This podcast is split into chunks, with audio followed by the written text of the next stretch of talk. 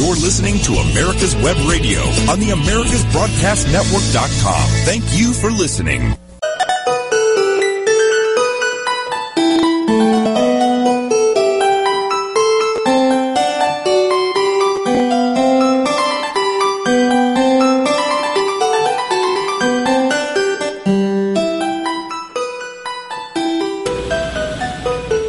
Good morning, listeners, and welcome to Doctor Ann's Relationship Radio.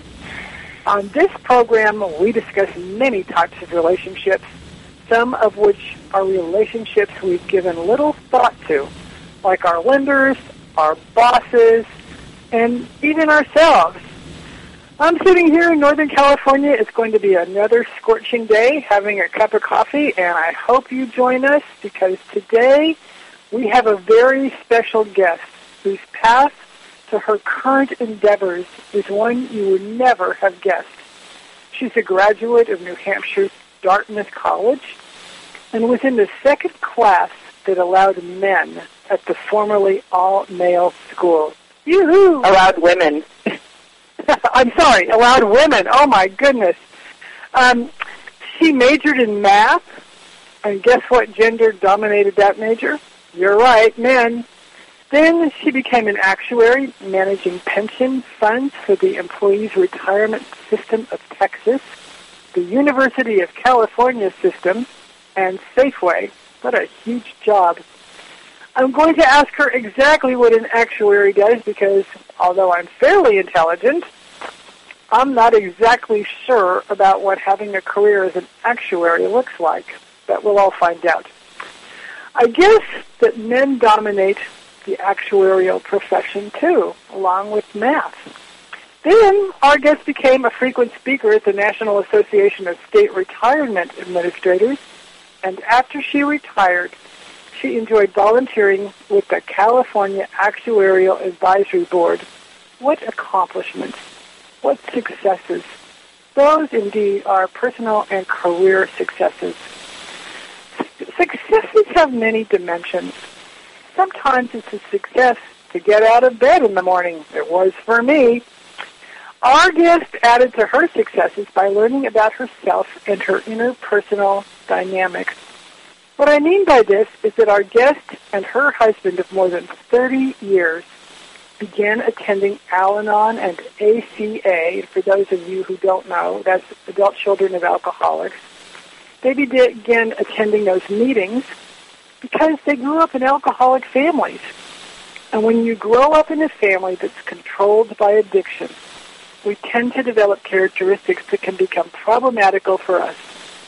I understand that my guest and her husband's willingness to change and learn through attending these groups helped their marriage thrive. Their twin daughters also thrived because they had healthy parents. Today, our guest, Leslie Finnerty, is a member of the Stephen Ministry and is involved with an organization called Kairos International, which is a prison ministry. I cannot wait to hear about these two things. Leslie, it is a privilege to have you here, and I welcome you to the Doctor Ann's Relationship Radio program. Thank you. I'm delighted to be here. Ah, we are so happy to have you. You've been on such an amazing journey. Let's start at the beginning. What was it like for you to grow up in an alcoholic family? Well, overall, it was it was really great. I was loved and supported.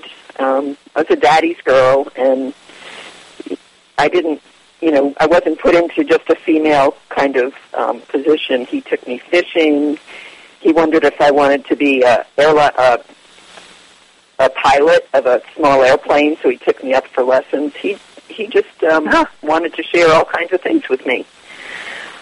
Hmm. But at the same time, especially as I became a teenager, um, things got worse. He was just full of rage, maybe from World War Two, we'll never know, but he viewed the world as full of winners and losers, and he was going to be a winner.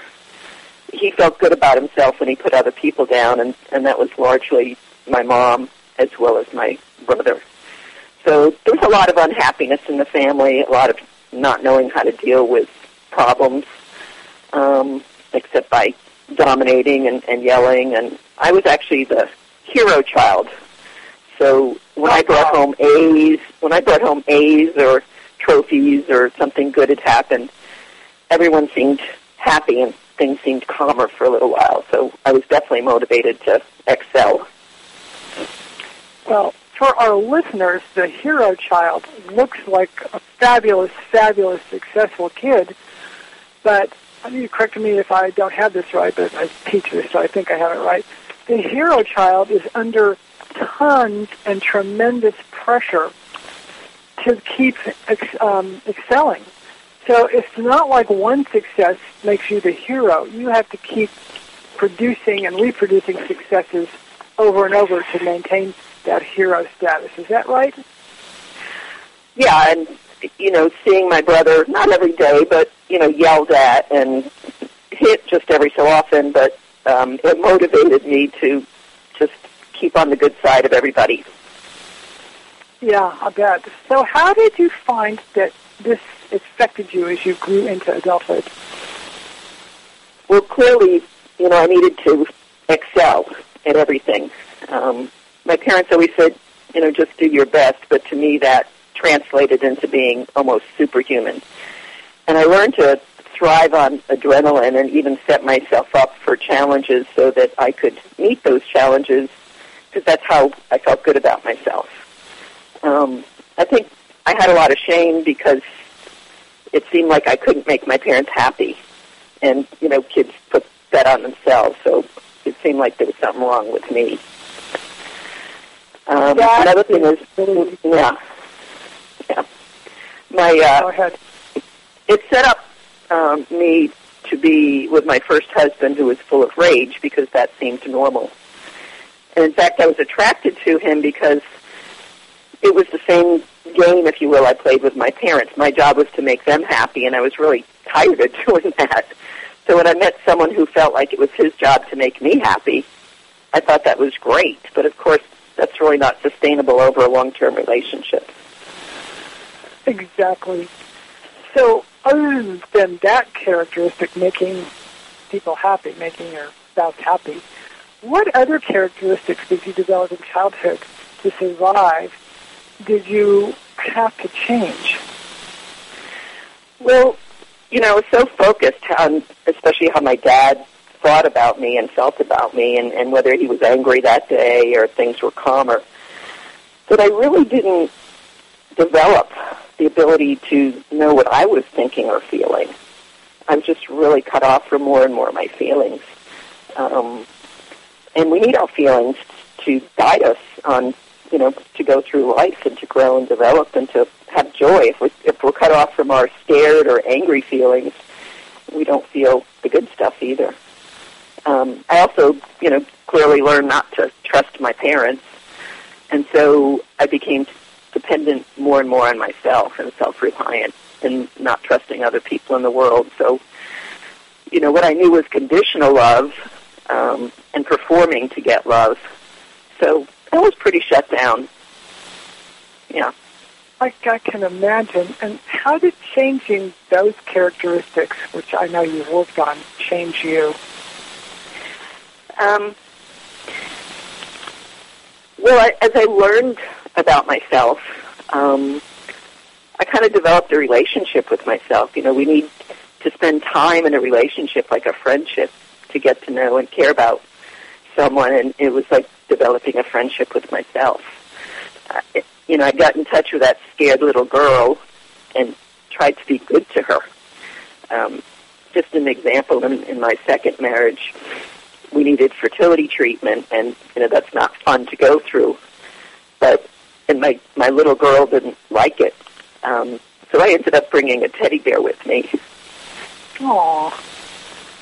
I think that's great self-care. Good for you. Yeah. And now I want to switch gears here.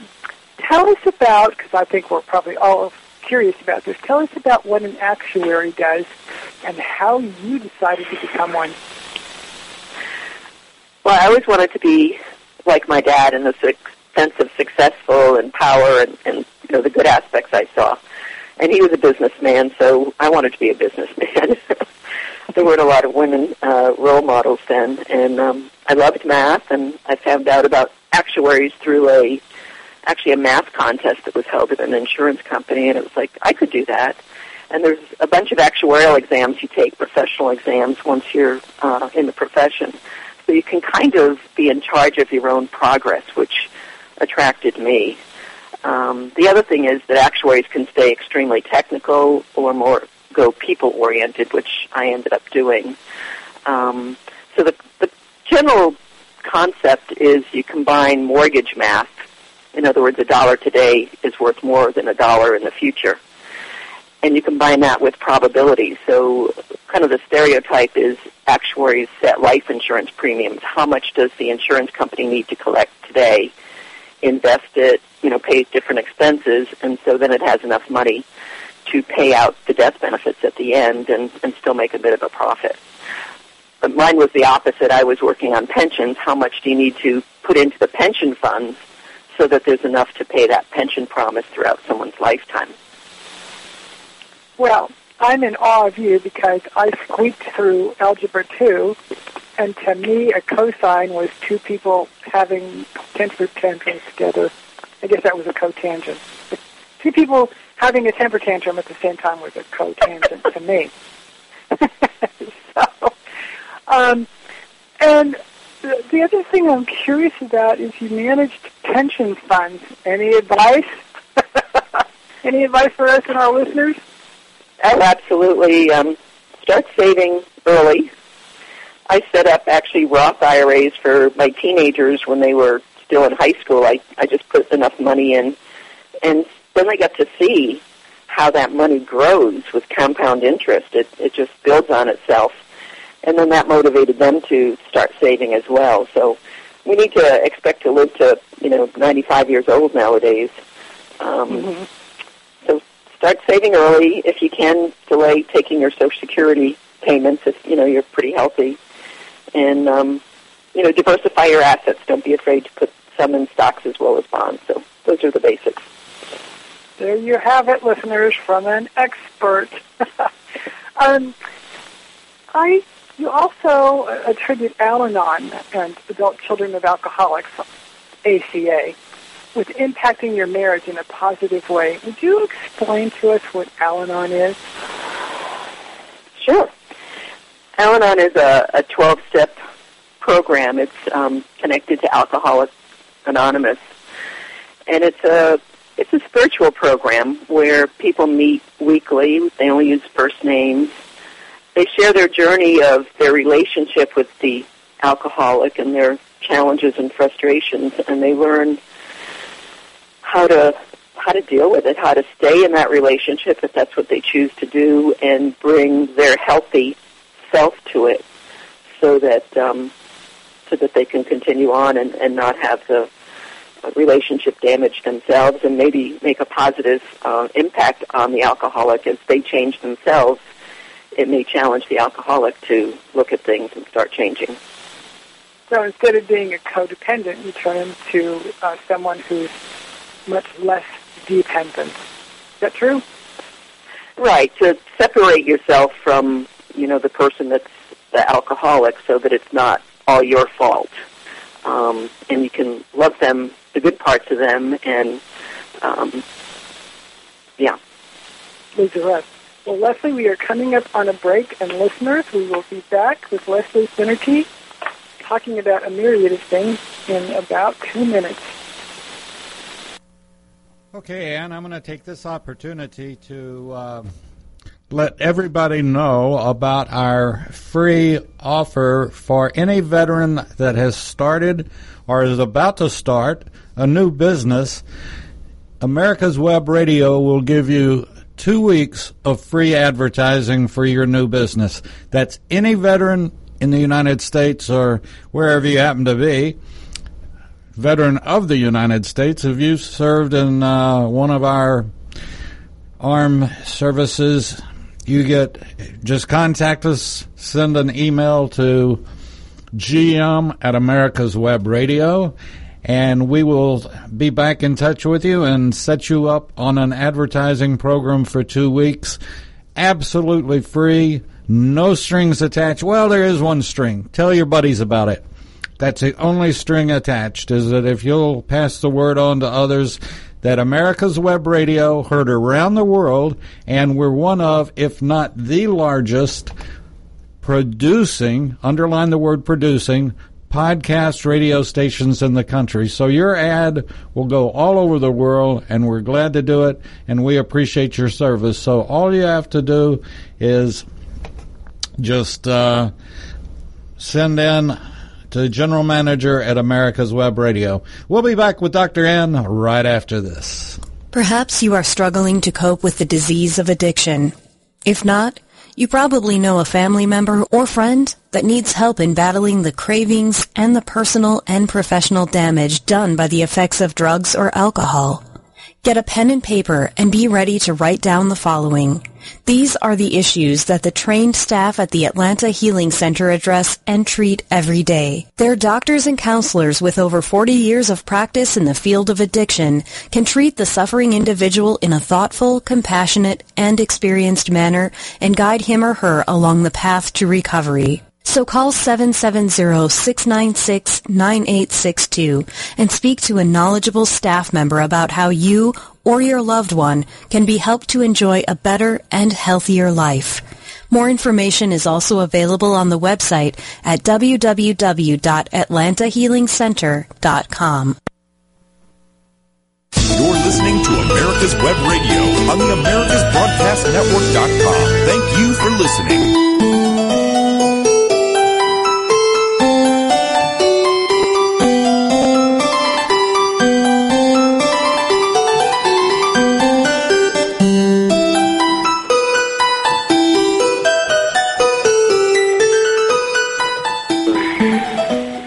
Welcome back, listeners, to Doctor Ann's Relationship Radio here on the famous and infamous America's Web Radio.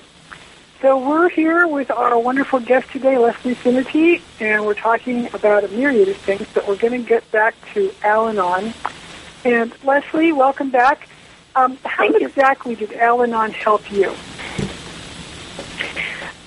Well, the twelve steps are just so powerful and a, a really big help. And the first one is, you know, where I needed to start. It says, we admitted we were powerless over alcohol and that our lives had become unmanageable.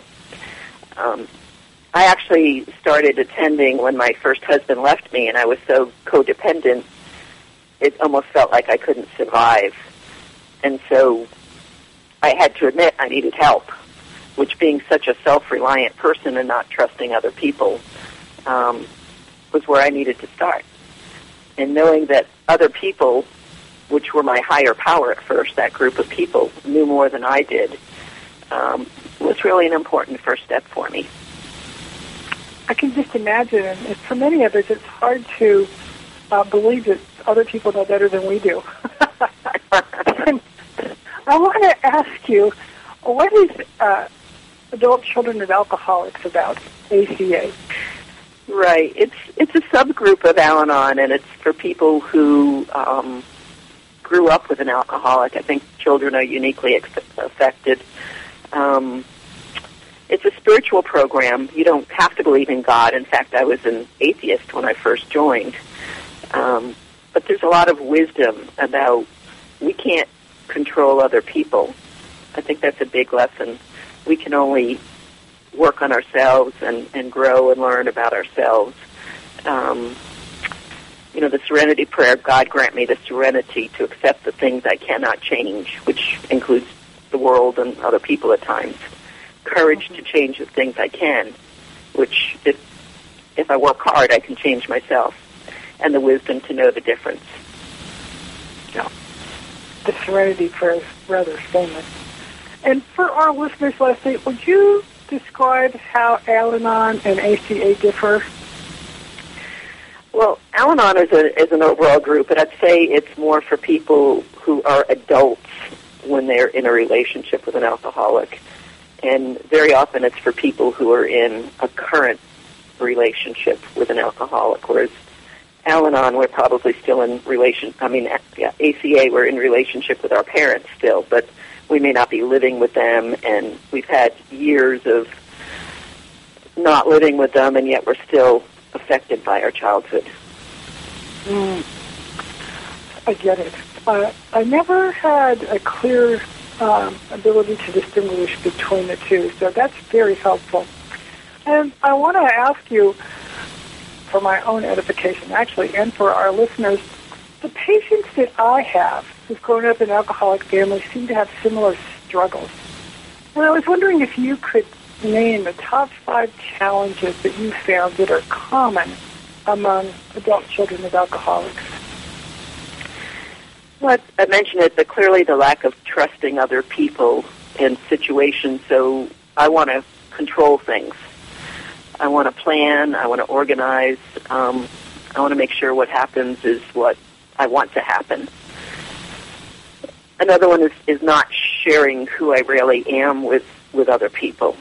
If you don't really know me and you decide you don't love me or don't love something about me, then it feels safer. But on the other hand, if you try to show your love to me, I discount it because if you really knew me, you wouldn't love me. Hmm.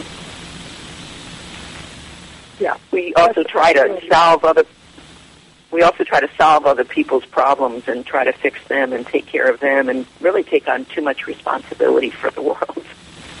Mm-hmm. And lastly, I think boundaries.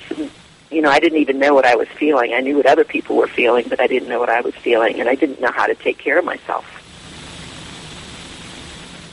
Those, I hope our listeners really pay attention to that because those are really common traits for those of us who have grown up in alcoholic families or, or drug-using families. So uh, I'm going to change the topic here because there is um, an organization called the Stephen Ministry. And I've heard about this ministry uh, for years, but I want you to explain to our listeners what the Stephen Ministry is and what it does. Sure. It's a it's a full training program. Um, Christians, just lay people, not ministers, receive about fifty hours of training and continuing education. And we walk alongside someone, in other words, meet with them maybe once a week, um, someone who's going through a real tough challenge or transition in life. It could be um, aging or death of a loved one, unemployment, marriage issues, uh, parenting issues. And so we meet with that one person, and we really provide a listening ear um, to help them process what they're going through and, and know they're not alone. That is a tremendous service. And is, is it free? It is free. Um, there's... There's about half a million Stephen ministers throughout the world in thirteen thousand congregations, and it's international. It's in um, like thirty countries and, and all fifty states in the U S What a service. And how can people get help from the Stephen Ministry? Well, they can contact a local church. They don't have to be Christian or, um, you know, we are, but we want to spread God's love. Um, they could also call Saint Louis, is where it's headquartered, and try to find a, a, a church and that's involved and call that church and um, see if the Stephen Minister works for them. I see now. So if people aren't religious, they can still get support from the ministry? That's correct. Everyone's um, welcome. Obviously, they know that we are Christian, but we learn how to be very respectful. You know, we won't pray with someone who doesn't want to be prayed with, or um, we're not trying to change anyone or their belief system. We're just trying to um, share the love that we've received and be there for someone who's going through a tough time. And you're what is titled a Stephen leader. What's that? Um, I've gotten some additional training, and so I help with a group of people run the church at my uh, run the program at my local church. So we recruit new Stephen ministers and, and help get them trained. We interview people who would like a Stephen minister to explain the program and make sure that they're a fit and understand how it will work. We keep the continuing education going. And then another really important part of Stephen Ministry is peer supervision. We get together with other Stephen ministers twice a month and in a very confidential way support each other, because we don't talk about uh, who we're caring for with our families or our friends or anyone else. And so if we're having trouble with the relationship as the Stephen minister, um, someone has a problem we haven't been able to deal with, or it's time to close the relationship and we're nervous about how to do that, we can talk to our peers, again, in a confidential way without naming the person or their exact situation, and we can get support from each other. So it's a consultation group. Right. Mm-hmm. Yeah.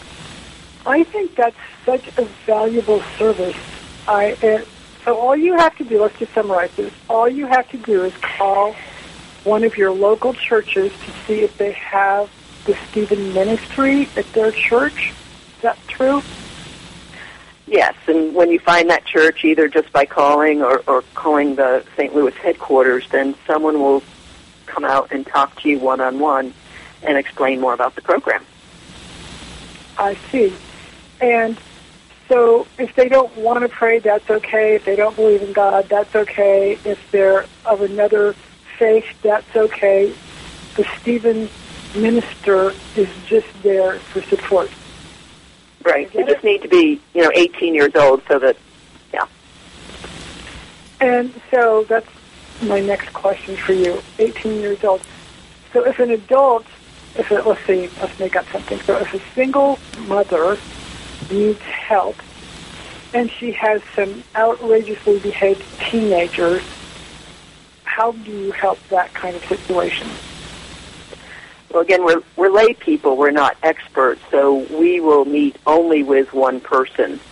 We're I see. We're not educated enough to, you know, involve a, a spouse or a, a child, a teenager, but we can help that mother just cope with what she's dealing with. And she'll probably need experts in, in the situation you described, but we can just be that sounding board and that additional support for her.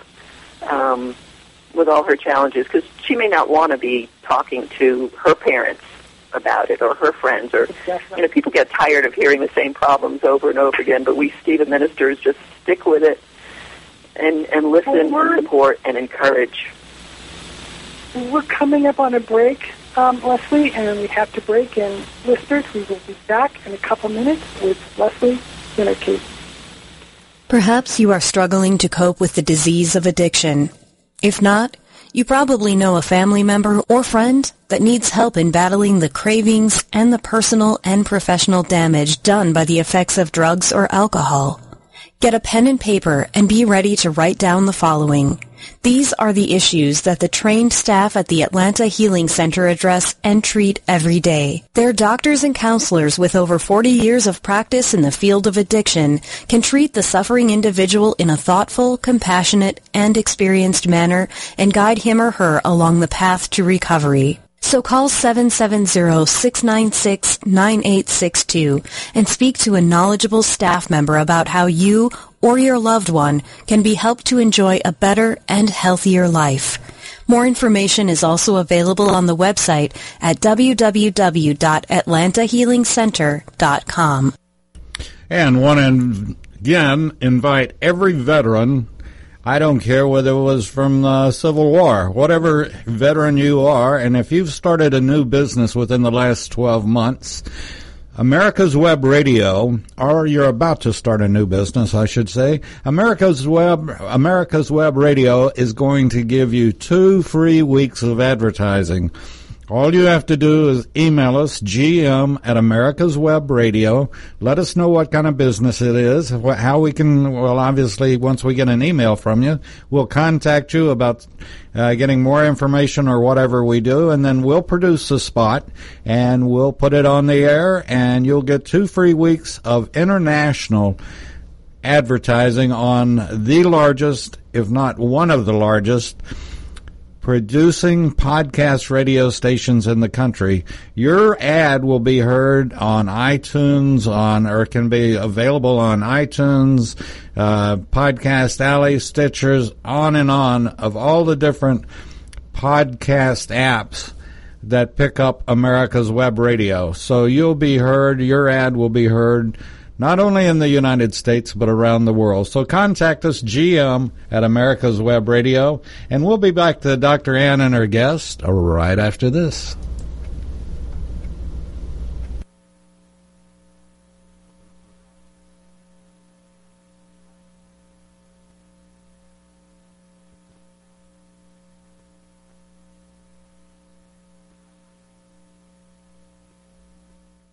Perhaps you are struggling to cope with the disease of addiction. If not, you probably know a family member or friend that needs help in battling the cravings and the personal and professional damage done by the effects of drugs or alcohol. Get a pen and paper and be ready to write down the following. These are the issues that the trained staff at the Atlanta Healing Center address and treat every day. Their doctors and counselors with over forty years of practice in the field of addiction can treat the suffering individual in a thoughtful, compassionate, and experienced manner and guide him or her along the path to recovery. So call seven seven zero, six nine six, nine eight six two and speak to a knowledgeable staff member about how you or your loved one can be helped to enjoy a better and healthier life. More information is also available on the website at w w w dot atlanta healing center dot com. You're listening to America's Web Radio on the americas broadcast network dot com. Thank you for listening.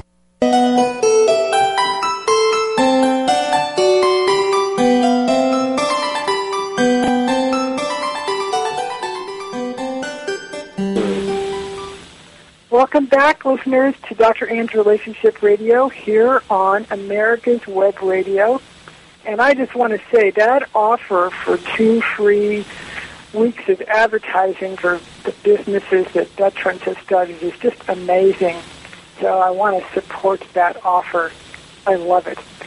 Uh, we're here with Leslie Finnerty, discussing the Stephen Ministry and other things that are coming, but I want to go back to the Stephen Ministry just for a second, Leslie.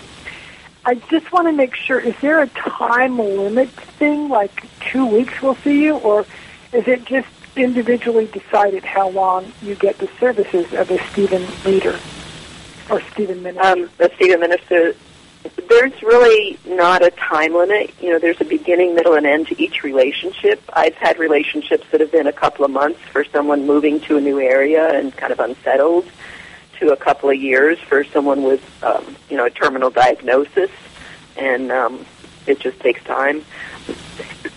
Sometimes a well, Stephen Minister and an individual, you know, just doesn't work out, or they've reached, you know, their helpfulness, and so they can get a, a new Stephen Minister, but there's no real limit. It's usually about an hour a week, hopefully visiting in person, because then we can be the most effective.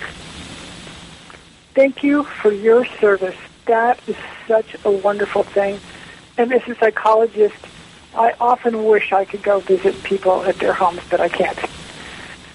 So, again, thank you. We're going to move on, though, because there's another topic I think all our listeners will be entranced by. You have a prison ministry, and I think it's called Kairos International. Let's start at the beginning. Does the word Kairos stand for something? Well, it's a Greek word, and it means time. But there's there's two kinds of um, words for time in, in Greek. Chronos is kind of like chronology that we're used to, and that would be like going to a doctor's appointment. There's a specific time. But Kairos is like in God's time, or in the fullness of time, and it'd be like when the baby's ready to come, that's Kairos time. Hmm. Okay. Creative name. What do you do in your prison ministry? Well, it's actually three programs in one. I'm involved in the um, within the prison ministry. There's also a program for juveniles that are, you know, in ju- juvie centers, and there's one for families who are outside of the prison. So what we do is we go in um, to the prison for three days. We don't sleep there, but we go in otherwise. and we share, you know, God's love with people. We listen. There's um, chapel time. There's singing. Um, really, it's it's a ministry of love and, and forgiveness. And what we want is for when we leave, because we can't stay, um, to have a community generated there so that they can depend on each other and meet weekly to support each other. What a lovely, lovely thing that you do.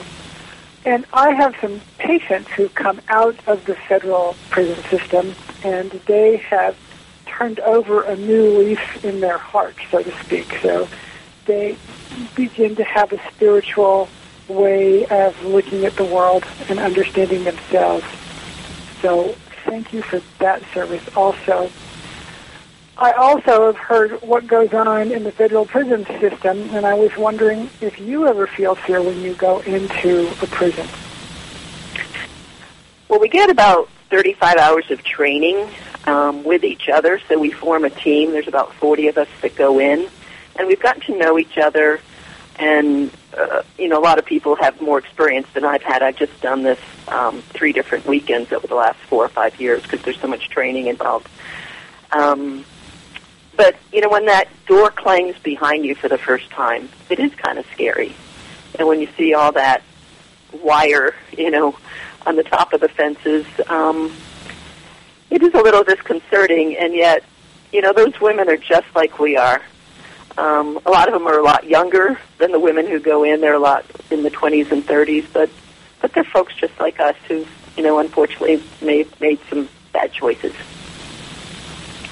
Yes, and I've heard that there's many women serving time for their love interest, husband, partner, whoever, so that their husband or partner doesn't have to serve time, and the people serving time are actually innocent, but they've taken the rap for somebody else. Have you ever run into that? Um, I actually haven't. Everyone I've talked to is glad they're there in the sense that they get to learn and grow and work on themselves separated from the environment that, you know, helped them make those bad decisions. So okay. Maybe it's the people that apply that, you know, are accepted to the program, but um, they're they're glad they're learning and growing. I think that's just wonderful. Well, what types of challenges have you encountered working in the prison system? I can't even imagine. Well, it's a whole new world, and so we learn all kinds of things. You have to wear certain colors. You can't wear, you know, camouflage colors or denim colors because we don't want to be confused with, with either the workers or the uh, residents, which, you know, the folks that are incarcerated. Um, we can't wear wire in our bras, so we have to find bras that will go through the metal detector. We actually practice things like um, learning to be silent for five minutes, which we women in Northern California don't aren't used to doing. I mean, they're not a whisper, you know, just all kinds of, of little things because we are in a different environment, and we call it, you know, we're in the warden's house. It's his house, it's his rules. Wow. And so going through all of that to get into the prison, just on an emotional level, what's that like for you? Well, the first time it was definitely scary, um, but we just get so much training. And there's a in, there's a chaplain who, you know, is a, a civilian that, that works there. That's our, our support system.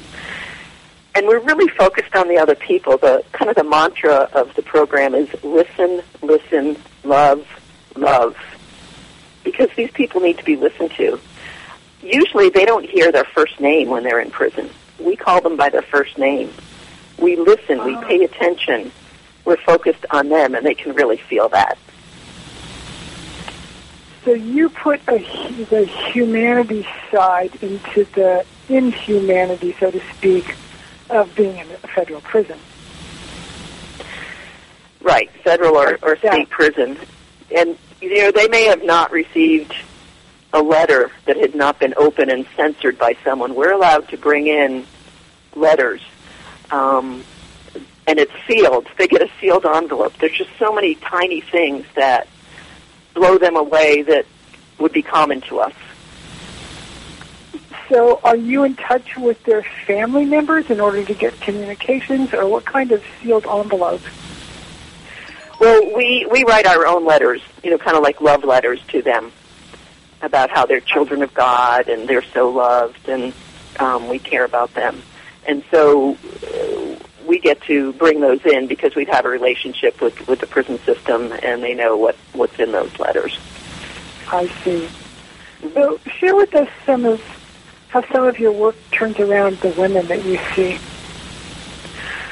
Well, there was one young woman who was about twenty years old, and um, she t- talked about having uh, a, a mother that had some kind of mental illness, and so she really raised herself. And I think she got in, you know, trouble, and um, she just didn't feel loved. And she did have college-age friends that she communicated with, and actually sent her money so that she could, you know, buy things at the commissary.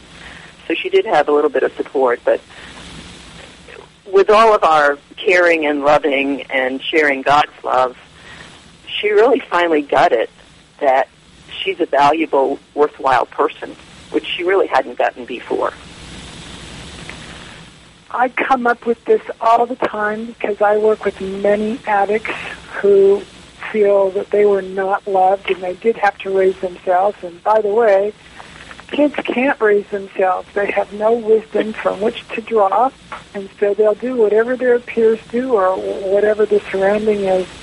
And providing that and providing the listening in the prison system, I just can't imagine how invaluable it is. I know it's invaluable to the patients who meet with me. So mm. thank you for listening. And by the way, I think it's hard to listen. We listen with an, often an agenda about how we want to interject something into what someone's saying as opposed to just listening.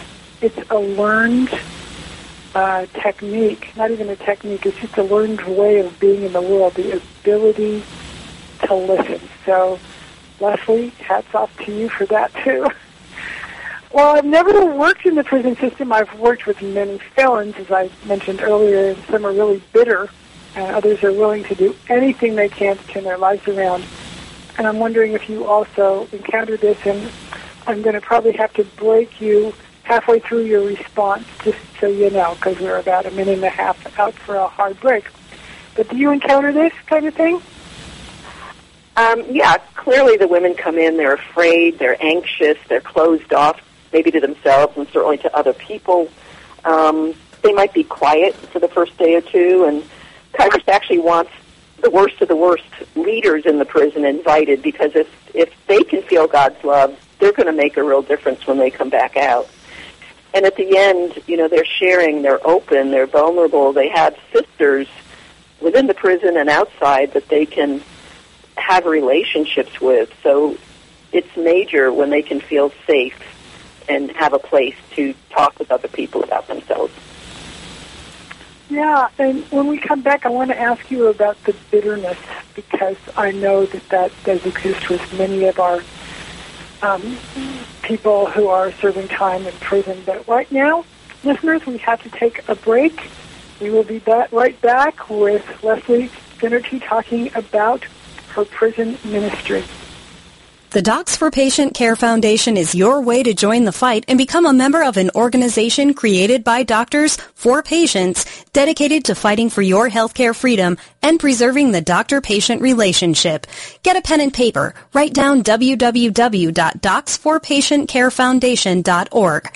That's w w w dot docs for patient care foundation dot org. Go to our site and please make a generous tax-deductible donation and join the fight today. Thank you. This is Ron Camacho, host of the Business Hour, on Fridays from ten to eleven a.m. Join me as I talk with passionate professionals on a program that profiles the best businesses, business professionals, business practices, and fascinating individuals to get an insider view of how America works, ten to eleven a.m. on America's Web Radio. Quick Stakes, That's Q U I K stakes are not just for surveyors. They are great for family and community gardens. Go online to w w w dot quick stake dot com or contact your local land surveying supply dealer and get you a box of Quick Stakes. You'll love them every year when you plant your garden. Again, that's Quick Stakes, Q U I K Stakes, the truly preferred way to stake and identify what's in your garden now. You're listening to America's Web Radio on the Americas Broadcast Network dot com. Thank you for listening.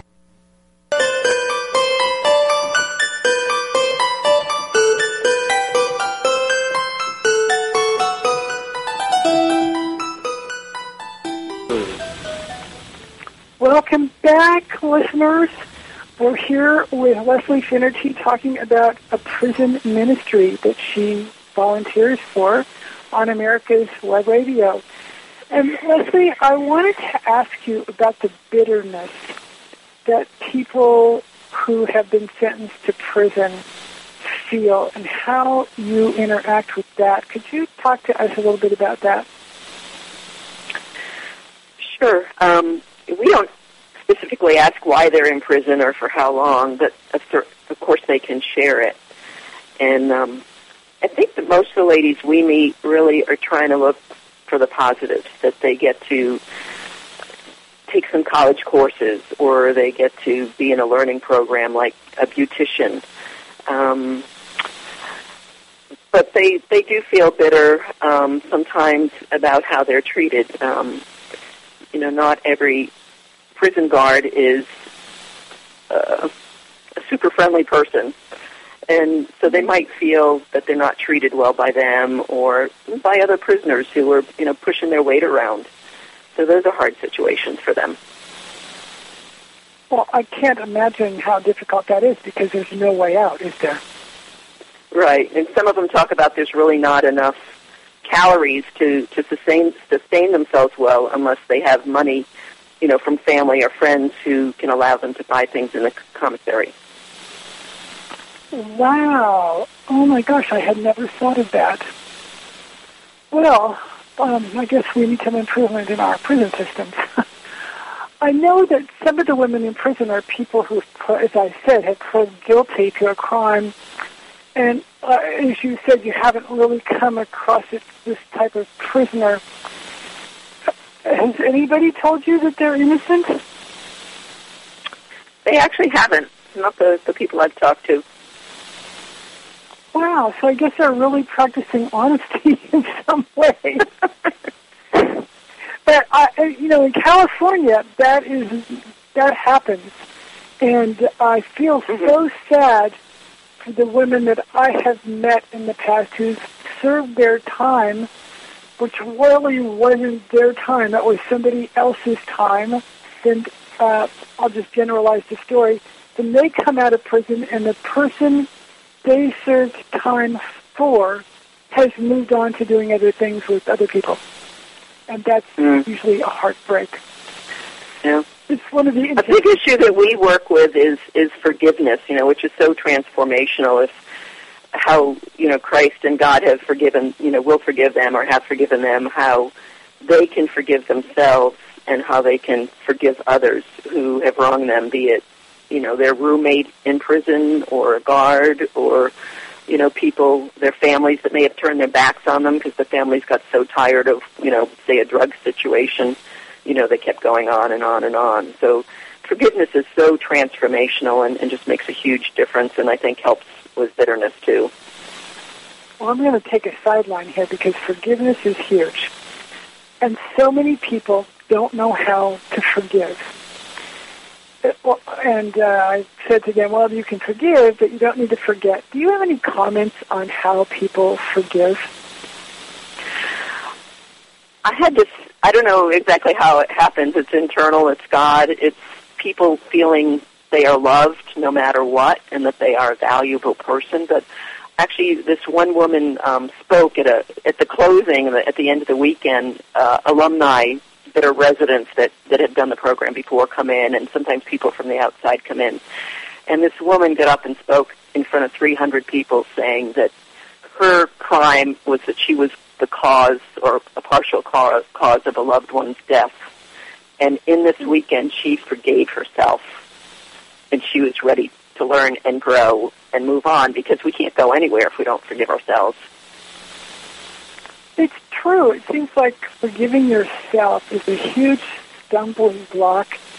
And with my patients, it's a bigger one because most of them have an addiction uh, issue also. And they think, I should have known, I, I should have done something different, I should have blah, blah, blah, whatever it is. And it's just such a shaming sentence about what we should have done. And I say to them, but whatever we did, we did the best we knew how at the time with what we knew at the time. And now it's easy to look back, you know, it's twenty twenty vision to look back and say what we should have done, but at the time, often it feels like what we have to do. So I just wanted to add that. Do you have any thoughts about that? Um, yeah, I think forgiving ourselves can be the hardest, because mm. we're always looking for what we've done wrong and our faults. You know, looking in the mirror, look at our faults of what we look like as, as well as how we've behaved. And I call it shit all over yourself. Yes. And I, when we have negative self-talk, like what I just quoted, I call that the itty-bitty shitty committee. And it is. It's how we talk crap to ourselves and make ourselves feel awful. And there's no forgiveness or empathy or anything.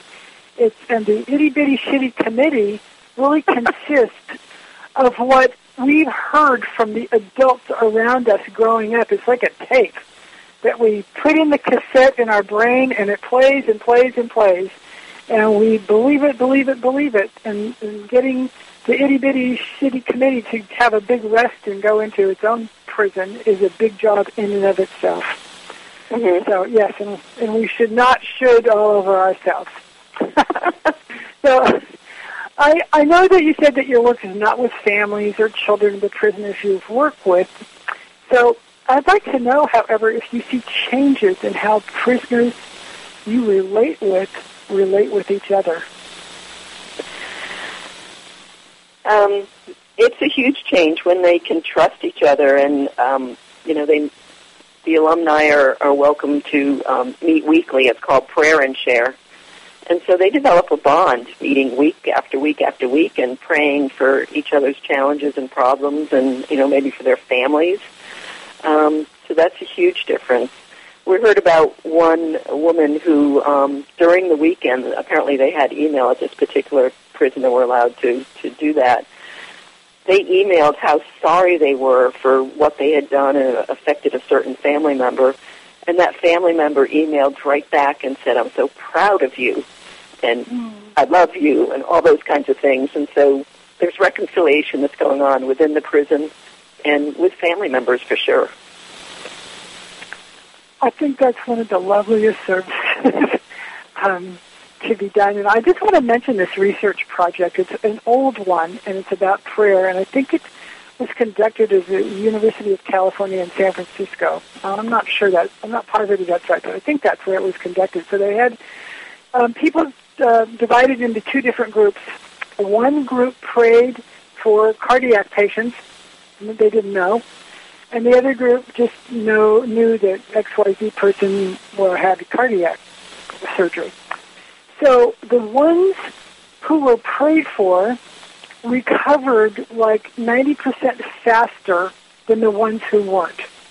So that that was a scientifically led research project, and I've always held it close to my heart because mm. it just shows the power of prayer no matter what you're doing or who you're with or what's happened to you. So listeners, pay attention to that and look it up. I'm, actually, I'm going to look it up after we get off the air. I, I'm also wondering, Leslie, how does one become involved with providing support to people in the prison system? Well, you could uh, Google Kairos, Kairos Prison Ministry. It's K A I R O S, Prison Ministry, and see if there's a um, a group near you. They're they're all listed on the on the internet. It's there's not one near you. It's I think they're in thirty-five states, but um, I'm sure you could talk to your church or um, you know call up the local prison and ask for the chaplain and see if there's something you could do. Okay, all right. And this radio program, as you know, is all about relationships. And how does your work in the Stephen Ministry improve people's relationships? Well, I think, you know, we're there for someone else to listen to them so that they can be there potentially for someone else. Um, I actually used a Stephen minister and, and got care myself when my dad was terminally ill. And I had kids and I was, you know, the working parent, and um, it gave me a chance to think and feel and express myself so I could be more loving and, and more calm when I was meeting with the rest of my family.